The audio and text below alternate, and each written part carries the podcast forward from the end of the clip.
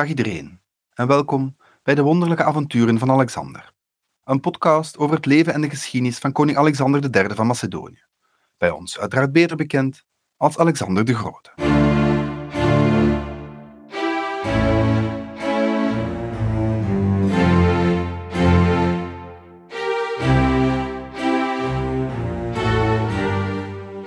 Dit is de eerste inleidende aflevering van deze podcast. Mijn naam is Philip Zweifel en ik ga mijn best doen om u warm te maken om wat meer bij te leren over deze briljante, maar soms toch ook wel moordlustige en tegelijkertijd voor zijn tijd zeer vooruitstrevende historische figuur. Alexander werd geboren in 356 voor Christus in Pella. Dat ligt in het noorden van het hedendaagse Griekenland en was toen de hoofdstad van het koninkrijk Macedonië. Alexander was net geen 33 jaar oud op het moment van zijn dood. Net iets jonger dus dan Jezus Christus, toen die stierf. Hoewel Alexander op het einde van zijn leven toch net iets meer doden op zijn geweten had. Of deze vergelijking tussen beide heren meer dan 2000 jaar later nog steeds opgaat, is dan weer een andere kwestie. En voer voor een heel andere podcast. Wie ben ik? Zoals ik al zei, ik ben Philip Zweifel. Ik ben geen historicus van opleiding, maar ik heb wel een grote passie voor geschiedenis en ik vind van mezelf dat ik kritisch genoeg kan omgaan met de historische bronnen die ik raadpleeg om een interessante, maar toch kwaliteitsvolle podcast ineen te steken. Deze inleidende aflevering zal proberen om de luisteraar een beeld te geven van hoe de podcast er ongeveer zal uitzien de komende weken en maanden. Laten we beginnen bij het begin. Waar zal deze podcast over gaan? Wel, het is voornamelijk een geschiedenis van Alexander de Grote en zijn belevenissen. Hoewel uiteraard ook de geschiedenis van het gebied waar Alexander verbleef en het gebied dat hij veroverde uitgebreid aan bod zal komen, is het toch de bedoeling om er vooral een soort grote Alexander-show van te maken. Met het grootste respect voor de geschiedenis uiteraard. Het is niet de bedoeling om de toer op te gaan van de middeleeuwse Alexanderroman. Dat is een geromantiseerd verhaal over Alexander de Grote, waarbij de blonde Macedoniër zelfs kan vliegen. Het is en blijft een historische podcast.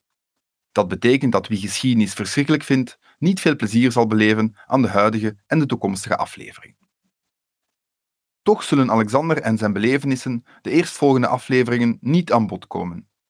We zullen namelijk eerst een korte geschiedenis geven van de speeltuin waarin Alexander zijn avonturen beleefde. Ik ga beginnen met Griekenland en de stadstaten, Athene, Sparta, Thebe, daarna Perzië en het Achaemenidische Rijk, maar ik ga ook iets zeggen over Tracië, het huidige Bulgarije, en Illyrië, dat is het huidige oude Joegoslavië. Daarna zullen we het hebben over de aanloop naar Alexander. Dat betekent dat we stilstaan bij de koningen van Macedonië vanaf 700 voor Christus. Hoewel we hier relatief snel zullen overgaan. Tot we komen bij koning Philip II, dat is de vader van Alexander.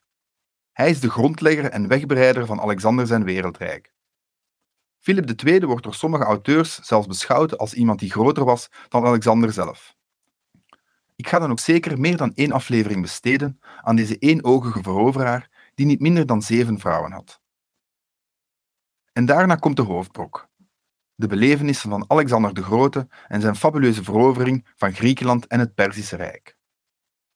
Ten slotte, als heel die historie achter de rug is, en als ik er nog zin in heb, wil ik eventueel nog enkele afleveringen besteden aan de Diadochi. Dat zijn de opvolgers van Alexander. Zij zullen strijden over de heerschappij van het wereldrijk van de grote veroveraar. Waarom maak ik een podcast over Alexander de Grote? Wel, er zijn vele redenen voor. Ten eerste is het een tijdperk of een stuk geschiedenis dat voor vele mensen onbekend is. Daarnaast heb ik zelf ook veel plezier beleefd aan andere historische podcasts, voornamelijk The History of Rome van Mike Duncan. Ik vind ook dat er nog niet zoveel historische podcasts in de Nederlandse taal zijn, en al zeker niet over de oudheid. Met als belangrijke uitzondering de zeer interessante Geschiedenis van het Romeinse Rijk van Mauro Zanetta. Maar vooral, en dat is toch de belangrijkste reden, een podcast is er voor mij niet zozeer om iets bij te leren, maar wel om iets leuks te maken en te beluisteren. En dat betekent dat je vooral een goed verhaal nodig hebt. En het verhaal van Alexander is simpelweg het beste verhaal dat er bestaat. Althans in de westerse geschiedenis.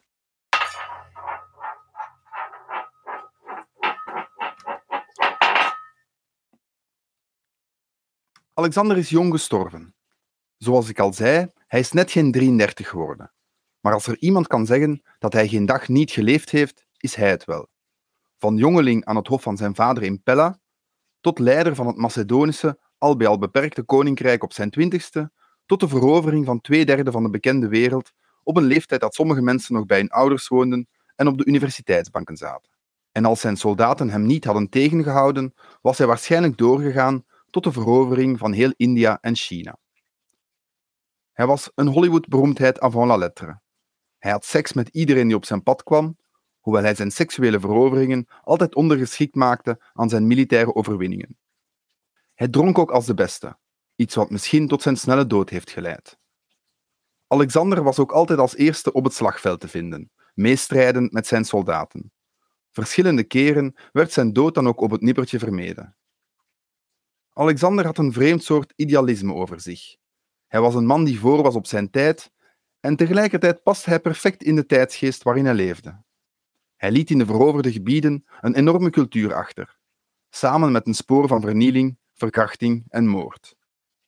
Seks, drugs, alcohol en rock'n'roll dus. Bij Alexander overtreft de werkelijkheid dan ook de fictie.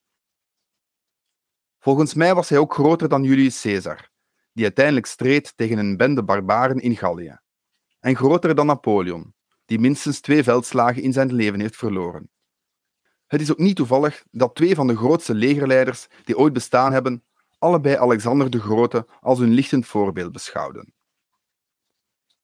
Of Alexander groter is dan Genghis Khan of Timur Lenk, toch ook 2 leiders die een massa veroveringen op hun naam hebben, is iets waar ik me niet over ga uitspreken.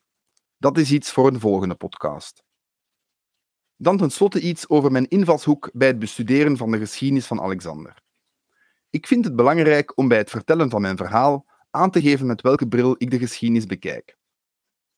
Gelet op mijn democratische invalshoek vind ik het belangrijk om de geschiedenis van alle mensen als evenwaardig te beschouwen en elke persoon even belangrijk te vinden. Ironisch genoeg zal dat in deze podcast niet echt altijd goed tot uiting komen. Een geschiedenis van het Macedonische volk, zoals Howard Zinn heeft geschreven over het Amerikaanse volk, is zeer moeilijk te reproduceren, omdat het bronnenmateriaal gewoon niet of veel te beperkt beschikbaar is, om te analyseren wat de gewone Macedoniër heeft meegemaakt. Niet dat ik mij wil vergelijken met het genie van Howard Zinn uiteraard, maar mocht ik het toch willen proberen, dan zou het technisch gezien onmogelijk zijn. Bovendien is het leven van Alexander de Grote nu eenmaal een stuk interessanter om over te vertellen dan over dat van een gewone soldaat, die bijvoorbeeld meestreed in zijn Macedonische phalanx. Maar toch ga ik mijn uitgangspunt, dat iedereen evenveel recht heeft op een goed leven, zoveel als mogelijk meenemen en in mijn podcast tot uiting laten komen. Dat was het, denk ik. Voor de rest, er zou ook een website en een Facebookpagina beschikbaar moeten zijn, hoewel beiden op het moment van het inspreken van deze aflevering nog niet klaar zijn. En iets mij zegt dat, wanneer ik deze podcast loslaat op de mensheid, dit ook nog niet het geval gaat zijn. Maar ik ga mijn uiterste best doen. Ik zie dan ook met veel plezier jullie commentaren en opmerkingen tegemoet. Zeker als het gaat over het slecht uitspreken van termen of namen. Of als het gaat over historische onjuistheden. Iets wat in een historische podcast toch best vermeden kan worden. Ik hoop in ieder geval dat we die discussies beschaafd kunnen houden. Ik ben altijd bereid om mijn mening te herzien in het licht van opbouwende kritiek en goed beargumenteerde stellingen. En als je het echt fundamenteel oneens bent met de inhoud van de podcast of het onderwerp oersaai vindt, is er altijd de gevleugelde mogelijkheid om gewoon niet meer naar deze podcast te luisteren. Dat was het dan. En zo is deze inleiding tot een einde gekomen. Ik hoop dat ik jullie heb kunnen overtuigen om mee met mij de wonderlijke avonturen van deze Macedonische held te herbeleven. Maar ook om stil te staan bij de honderdduizenden slachtoffers die hij op zijn pad heeft achtergelaten. Ik dank iedereen voor het aandachtig luisteren en hoop jullie opnieuw te mogen begroeten bij de volgende aflevering met als titel Alexander, de grote Griekse geweldenaar. Allemaal met grote G en met een vraagteken. Dit waren de wonderlijke avonturen van Alexander de Grote. En dan kan ik jullie enkel nog een prettige ochtend, dag, avond of nacht toewensen. Tot ziens. En nog een kleine aanvulling, terwijl jullie deze aflevering aan het beluisteren zijn, is ondertussen de website en alles wat daarbij hoort klaar. De website is te vinden op www.alexanderdegrote.info. Hier vind je heel wat extra uitleg en kaartjes en foto's en ook de transcripties van de afleveringen. Er is ook een e-mailadres info@alexanderdegrote.info. Er is ook een Facebookpagina, dat is de wonderlijke avonturen van Alexander. En tenslotte, als je via Apple Podcasts de podcast beluistert, is het altijd leuk als je een review achterlaat op dit medium. Dat wou ik nog even meedelen. Dankjewel.